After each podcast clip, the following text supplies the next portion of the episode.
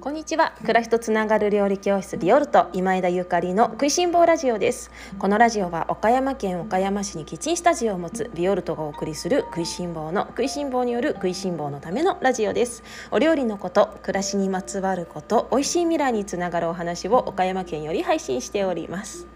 皆様おはようございます。料理家の今枝ゆかりです。本日はさんがつはつか日曜日です。いかがお過ごしでしょうか。今日は私のお気に入り朝ごはんというテーマでおしゃべりをさせていただきます。皆様おはようございます。日曜日ですね。あ、さんれんきゅう、世の中はさんれんきゅうですね。あの私は、えー、現在キッチンスタジオでのレッスン開催中となっておりまして、さんれんきゅう毎日お仕事させていただいております。本日レッスンご参加の皆様、楽しみにお待ちしております。皆様どんな連休過ごされてるんでしょうか。春分ということで、ね、お墓参り行ったりとか、あのご親戚やご家族と集まられる方も多いですかね。私はもう実家があの実家から出てきてしまって岡山に住んでいるので、そういうイベントみたいなものが皆無なんですけれども、いいなぁなんてね思いますね。あの最近ふとぼた餅がすごく食べたくなって、あおはぎおはぎ食べたいっていうか、ぼた餅食べたいあ食べたいな食べたいなと思っていますので、このねキッチンスタジオでのレッスンウィークが終わったら、あのー、もち米、いつも、ね、お世話になってます蒜山工芸さんのもち米があるので、それを大事に大事に炊いてね、おはぎ作りたいななんて今からね気持ちだけはあの向かっているところね、あのお彼岸に向かっているところなんですが、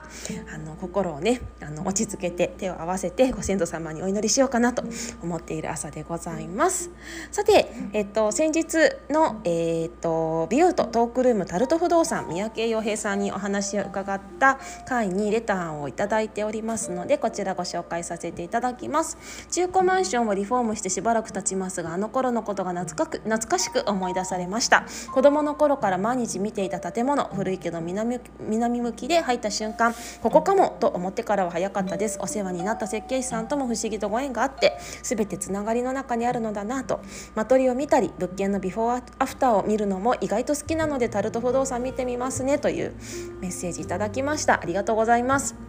あのすごくタイミングよく、これから新居の内覧に行く行くところですなんていう方もいらっしゃってね、あのさんがつですもんね、まあ、特に私もさんがつだから不動産屋さんの話を聞こうなんていう気はさらさらなかったのもたまたまなんですけれどもね、今そういう季節ですね。新しいお家を探されてる方も多いのかなと思いますが、まあいろいろな物件を見るっていうのが、もうとにかくその考えすぎずに見るっていうのが大事っていう風にあの三宅さんおっしゃられていましたのでね、皆様も、まあ、ぜひあれこれ自分のこだわりとか、もうこうあってほしいみたいのはあの私もいろいろあるんですけれども、まあ、ひとまずね見るっていうこと大事だよということでしたので、ぜひ足をあのぐっと前に進めてリアルにねあの動いていただけたらななんて思っております。三宅さんありがとうございました。それからですね、えっと、昨日をパンの話させていただきましたが、こちらも多くの方に聞いていただいているようでとても嬉しく思います思っております。えっと、パンのお話の、あの中でドリアンさんのお話をさせていただいたんですけれども、あのドリアン大好きですみたいなメッセージもいただいてすごく嬉しかったです。食いしん坊ラジオをお聞きの皆様にはね、ぜひドリアンさんのあのパンを一度ねあの食べたことない方食べていただきたいなと思ったりとか、それからあの彼のね本ですね、こちらちょっとご紹介しておかないとと思ったので今手元にあるんですけれども、あの田村さんの捨てないパン屋っていう本があるんですけれども、こちら超おすすめです。こちらはあのパン屋さんじゃなくっても、パン好きじゃなくっても、普段パンを食べていない方でも、あのお仕事をされている方であればぜひ読んでいただきたいあの本なんですね。あの田村さんのお話、前回のそのパンのお話の時もあのさんだいめでっていうお話をさせていただいて、でお父さんがパンを作ってるのを小さい頃からずっと見ていて、いやーなんかパン屋大変だなって、なんか僕はパン屋にはなりたくないななんていう話をしていたのに、なぜか今またパン屋をされているっていうようなあの面白い方なんですけれども、あの私もね田村さんと出会ったのはいつごねんごろくねんぐらい前なんでしょうかね。あのそれこそえっと、新見でワインを作られているコルトラーダの保坂美智子さんからご紹介をいただいて、とても面白い素敵なパン屋さんがあるということであのご紹介をいただいたんですけれども、その彼のねそのパン作りっていうのは私たちのこの今ねあのなんていうのかなイケイケゴーゴーできたこの昭和のいやもう昭和とか相当ね前の時代なのにまだまだ私たち昭和のあれこれを引きずってるところがありますけれども、イケイケゴーゴーじゃなくってそのあたりねもうあのよう極まってみたいな、どう見そいでいって自分の暮らしをあのより心地よく整えていくかみたいなあの内容がねヒントがめちゃくちゃたくさん入ってるんですね。私ももう よ, よくねもういちねんにいっかいぐらいはこの本を開いてなんかあの読むんですけれども、もう何度読んでもねこの心に響くところがたくさんあってね、ぜひあの初めて聞いたっていう方にはねきっと図書館とかにもあると思いますのであの買ってもらってもいいですけれども読んでいただきたいななんて思っております。捨てないパン屋というパンググってみてください。というわけで今日の本題に移りたいと思います。今日は私の朝ごはんというテーマでおしゃべりをさせていただきます、えー、今月は料理教室ビオルとキッチンスタジオでのレッスン、そしてオンラインレッスンがエネルギーチャージの朝ごはんというテーマで、えー、開催させていただいているんですね。もうあの大の朝ごはん好きでして、えー、以前航空会社に勤めていた頃がことがあるんですけれども、もうねホテルの朝ごはんが大好きだった、もう大好きでしたね。そこでだらだら時間を過ごすのが大好きでしたね。あの朝の光を浴びながら美味しいものを食べる時間っていうのは本当に最高で、またそのご当地のね朝ごはんっていうのかな、パリに行ったらあの美味しいクロワッサンを焼きたてのクロワッサンをね美味しいバターを乗せて、もうクロワッサンにバター乗せちゃうぐらいもう食べるとか、それからイタリアに行ったらもうふわふわのカプチーノをもう朝いただくとか、それから東南アジアの方なんかに行ったらもう美味しいジューシーなフルーツをいただくとか、あとねドイツの朝ごはんもすごい好きだったんですけど、ドイツのパンすごくシンプルなプレッツェルみたいなパンとか、あとナッツがたくさん入ってるようなパンとか、ちょっと酸味のあるライ麦系のパンなんかにその現地のねハムとかチーズとかを乗せて食べるとか、はあもうやばいもう思い出して食べたくなってきちゃったけれどもとかね、あとまあ香港台湾なんかに行くとあおかゆとかもねいいんですけれども、まあさまざまな朝ごはんがあって、ちょっと最近私朝ごはん魂に火がついてしまっているので、今月洋食の朝ごはんをご紹介しているんですけれども、ちょっとね今度はあの和定食とか中華朝ごはんとかねやりたいななんて思っているところなんですね。はい、で今月は洋食の朝ごはんということで、えー、レッスンにご参加の皆様には、まあ、まず最初に絞りたての、あの、もう愛媛県愛媛県愛媛県愛媛県ですね愛媛県のあの野瀬さんが作ってくださった安心安全なブラッディオレンジをぎゅーっと絞ったものをお召し上がりいただき、ワイン飲めるよっていう方はそこでイタリアのスプマンテも一緒に朝からねあのシワシワっていうスプマンテも一緒に飲んでいただき、で私があの自分好みのレシピに仕上げたビオルト風のグラノーラをあの堪能していただき、こちらはグラノーラにねみんなそれぞれトッピングをねあの自由にしてねって言っていて、あのキッチンスタジオにいろいろなトッピングを準備しているので、みんな思い思いにね乗せてもらっているんですね。まあみんながそれぞれ違うグラノーラをお召し上がりいただいているのがすごく楽しいなと思ったりしてるんですけれども、私のレシピのねグラノーラはすごくベーシックなものを作っているんです。でそのベーシックだからこそ日々あの自分の好きな味をいろいろ変えながら食べられるっていうのかな、こんなものをあのご紹介してますね。それから、えっと、私のグラノーラは歯ごたえっていうのかな、食感に重きを置いておりまして、うんとあんまり入れないかなっていうようなある食材を入れています。これがねすごく好評で、あのー、皆様にね喜んでいただいてるんですけれども、ビオルト特製のグラノーラ、他には、えっと、ミネストローネ、あのスープ不要論ですね、だしのいらないスープミネストローネ、それとリコッタチーズのふわふわパンケーキだったりとか、取り寄せしたおいしいソーセージだったりとか、あのトマトのねナチュラルソースだったりとか、あと、まあ、農家さんがねで丁寧に丁寧に育ててくださったクレソンクレソンルッコラかなルッコラや、あのー、サラダミックスなどをバサッとのせてご堪能いただいております。どうでしょうか。もう最高の朝ごはんでしょ。で、あのー、こんなね朝ごはん私が食べたいなっていう思いで、そのまんまを料理教室で皆様にあのお召し上がりいただいているんですけれども、じゃあ普段私がどんな朝ごはんを食べてるかみたいなお話を今日はさせていただこうかなと思っております。まあね、季節によっていろいろなんですけれども、最近はまずはねレモン白湯ですね。あのこちらずいぶん前にも音声配信でおしゃべりさせていただいたんですが、お白湯にレモンをちょっと入れるのがもうお気に入りで、あのずっと続いています。レモンのもうくし切りよりもっとちっちゃいかな、半分くし切りの半分ぐらいに切ったものをいつもタッパーに入れてあるので、それを朝起きてお白湯を作ったらあの入れてねいただくんですね。いっぱいじゃなくって結構朝ねお白湯をさんばいぐらい飲みますかね。でこのレモンの香りや酸味、それからだんだんこのレモンの苦味なんかも出てきちゃうんですけど、それもまた心地よくって、まずはねレモン白湯をあのさんばいぐらいぐらい食事の前に飲んでいる気がします。それからあのやっぱりね最近このハマっているグラノーラですね。今月のレッスンでもご紹介しているグラノーラです。とはいえグラノーラは教室でもみんなにはこれねって、あお菓子だからお菓子だからあのお菓子だと思って食べてねっていう風に申し上げていまして、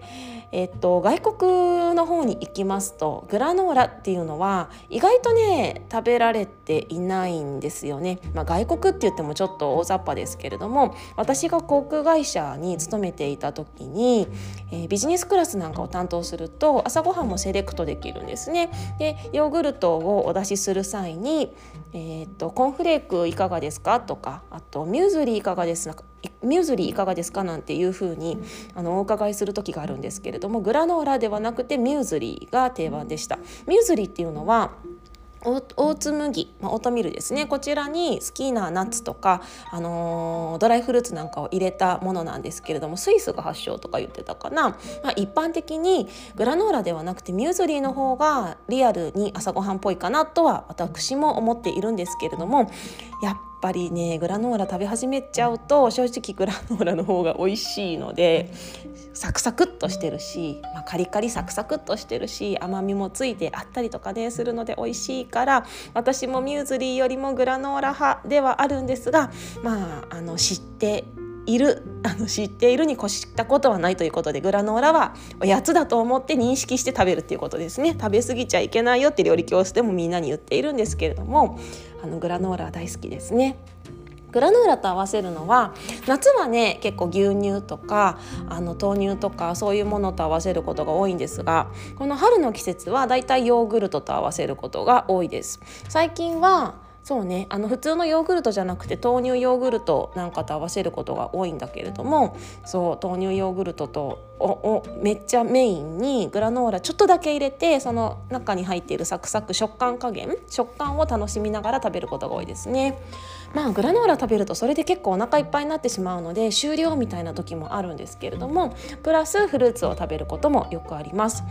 えー、っと今いただくフルーツといえばやっぱり柑橘ですね。えー、っと八朔とか甘夏とかそういうちょっとあのサクサク系のみかんに加えて、今月料理教室でもブラッディオレンジという真っ赤なね中が真っ赤なオレンジも、えー、っと今我が家にはね少しあるので、それをあのいただいたりとか、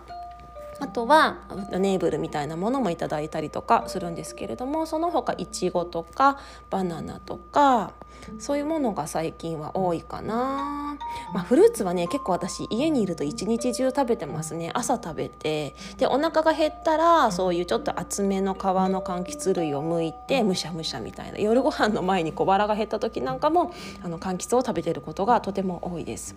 そして、えっと、温かいものが食べたいなっていう時はやっぱりスープですね。スープ、あのー、洋風の具だくさんのミネストローネのようなものか、もしくはお味噌汁、どちらかはあのできるだけお家に、あのー、ある状態が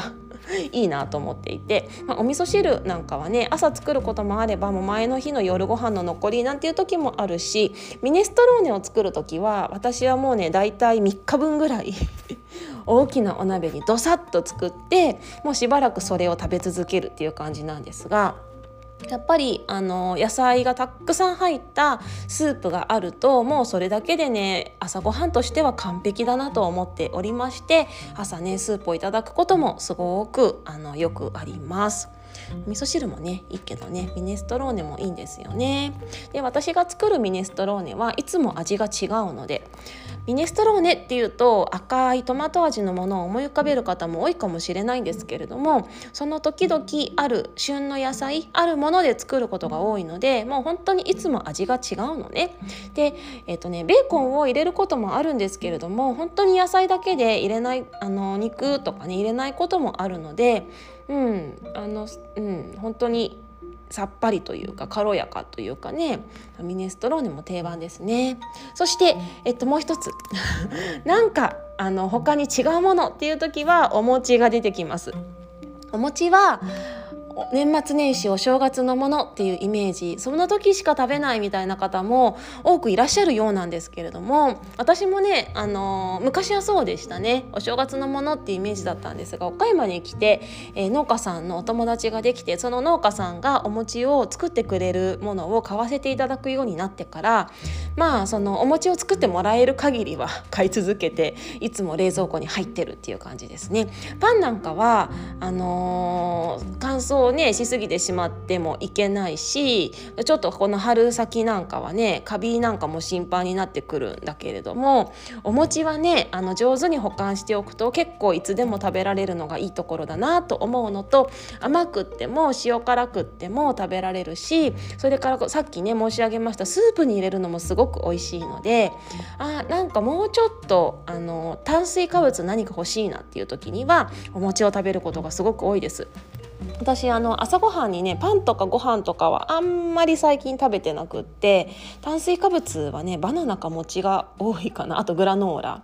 グラノーラ炭水化物っていうかな、まあ多少入ってますかね。そうでこのお餅をねスープに入れるのが好きなんですよ。でこのスープっていうのはお味噌汁も OK、 そしてこの洋風のミネストローネですね、ミネストローネに入れちゃうのもすごく美味しいの。えミネストローネと餅っていう風にちょっとあのびっくりされた方もいらっしゃるかもしれないんですけど、騙されたと思ってやってみて、美味しいから美味しいからミネストローネは何でもいいですよ。どんな味でもいいです。トマト味でもいいし何でもいいんですけれども、ここにそうね焼いたお餅がいいかな、焼いたお餅もしくは揚げたお餅を入れて、であのじんわりじんわり食べていくのが私はすごく好きですね。特に玄米餅を入れるのが好きです。岡山は結構あのお餅のチョイスがいろいろあって、白いあのお米で作った白餅と、あと玄米玄米で作った玄米餅が選べたり、あと豆餅なんかもねすごく、あのー、好きな方が多いようなんですけれども、豆餅とか玄米餅とかそういうちょっと、あのー味の強いもの、そういうものを焼いてミネストローネに入れると超美味しい超美味しいです。もしあまだお餅あるなんていう方はやってみてほしいなと思いますし、朝ごはんに最高ですよで特にねこういうミネストローネなんかは前日とか前々日に作っておくことが多いので、朝ごはんねこれがあったら温めて、でお餅もトースターでチンって焼いて、でミネストローネ入れるだけでももうこれで本当に大満足の、朝からもう元気がねいっぱいにあの充填されるような朝ごはんになりますのでね、やったことない方おすすめでございます。というわけで今日は私の朝ごはんというテーマでおしゃべりをさせていただきました。最近はあのグラノーラもとても気に入っているんですが、食べ過ぎないように自分でも注意をしながら食べているということ、そしてレモン白湯は相変わらず続いていて、まあ、どこまでレモン白湯があの自分でね続くのかなと思いながら、いやレモンなくなるまでこのままだといくのかなともちょっと思ってたりとか、あとはフルーツですね、柑橘から始まりいちごやバナナも大好きです。そしてあの今もう熱く語りましたスープですね、このスープにお餅を入れて食べるのが超おすすめなので、気になる方はぜひやってみてねというようなお話でした。朝ごはんがねやっぱり美味しいと一日の始まりとしては最高に幸せですよね。もう前の晩からあのワクワクというか、寝る前からあ明日のご飯何にしようかな、 あ, あれ食べたいななんていうのがあると、なんか明日を明日がワクワクか次の日が明日が来るのがなんかワクワクするとか、明日が来るのが楽しみっていう人生って最高な人生だなって思うんですよね。だからぜひね皆様も朝ごはんこだわりにこだわり抜いてあの準備ねしていただけたら、まあ、いいねいいのではないかななんて思っております。今月は、えー、オンラインレッスンの方でもグラノーラの作り方であったりとか、えー、ミネストローネの作り方であったりとか、さまざまな、まあ、もちろん作り置きのできるねあのイタリア的なクタクタ野菜のお料理もご紹介しております。えー、みんなの朝ごはんがより楽しく、えー、より豊かにより美味しいものになったらいいなと思いますし、まあ、料理はもちろんねあの日々のその明日が楽しみっていうこの、うん、エネルギッシュな感覚をあの一人での一人でも多くの方に味わっていただけたらなと思って心を込めてオンラインレッスン作らせていただきました。気になる方はぜひビオルトのオンラインショップ覗いてみてください。えっと、価格は、えっと、一単元さんぜんはっぴゃくごじゅうえんでございます。えっと、ぜひねこちらでお試しいただくのもいいんですが、月々の、えー、定期購読になりますとぐっとあの価格がお買い得になりまして にせんきゅうひゃくはちじゅうえんという価格で皆様にご提供させていただいております。あのー、ぐっと安くなっただけではなくて、その他ビオルトの、えー、Facebook で運営していますえー、オンラインサロンですね、こちらにも入っていただけますし、あのその他もろもろのあのたくさんの特典がありますので、うん、朝ごはんのレシピ知りたいなっていう方、そしてビオルトのこの雰囲気ですかね、みんなのパワーもらいたいっていう方、なんかあの食いしん坊の話ができる人、それから生き方人生の話ができるなんか友達が欲しいななんていう方はビオルトのオンラインサロンもねめちゃくちゃおすすめですので、ぜひあのチェックしてみていただけたら嬉しいななんて思います。大チャンスでございます。それでは皆様今日も美味しい一日をお過ごしください。暮らしとつながる料理教室ビオルト、今枝ゆかりでした。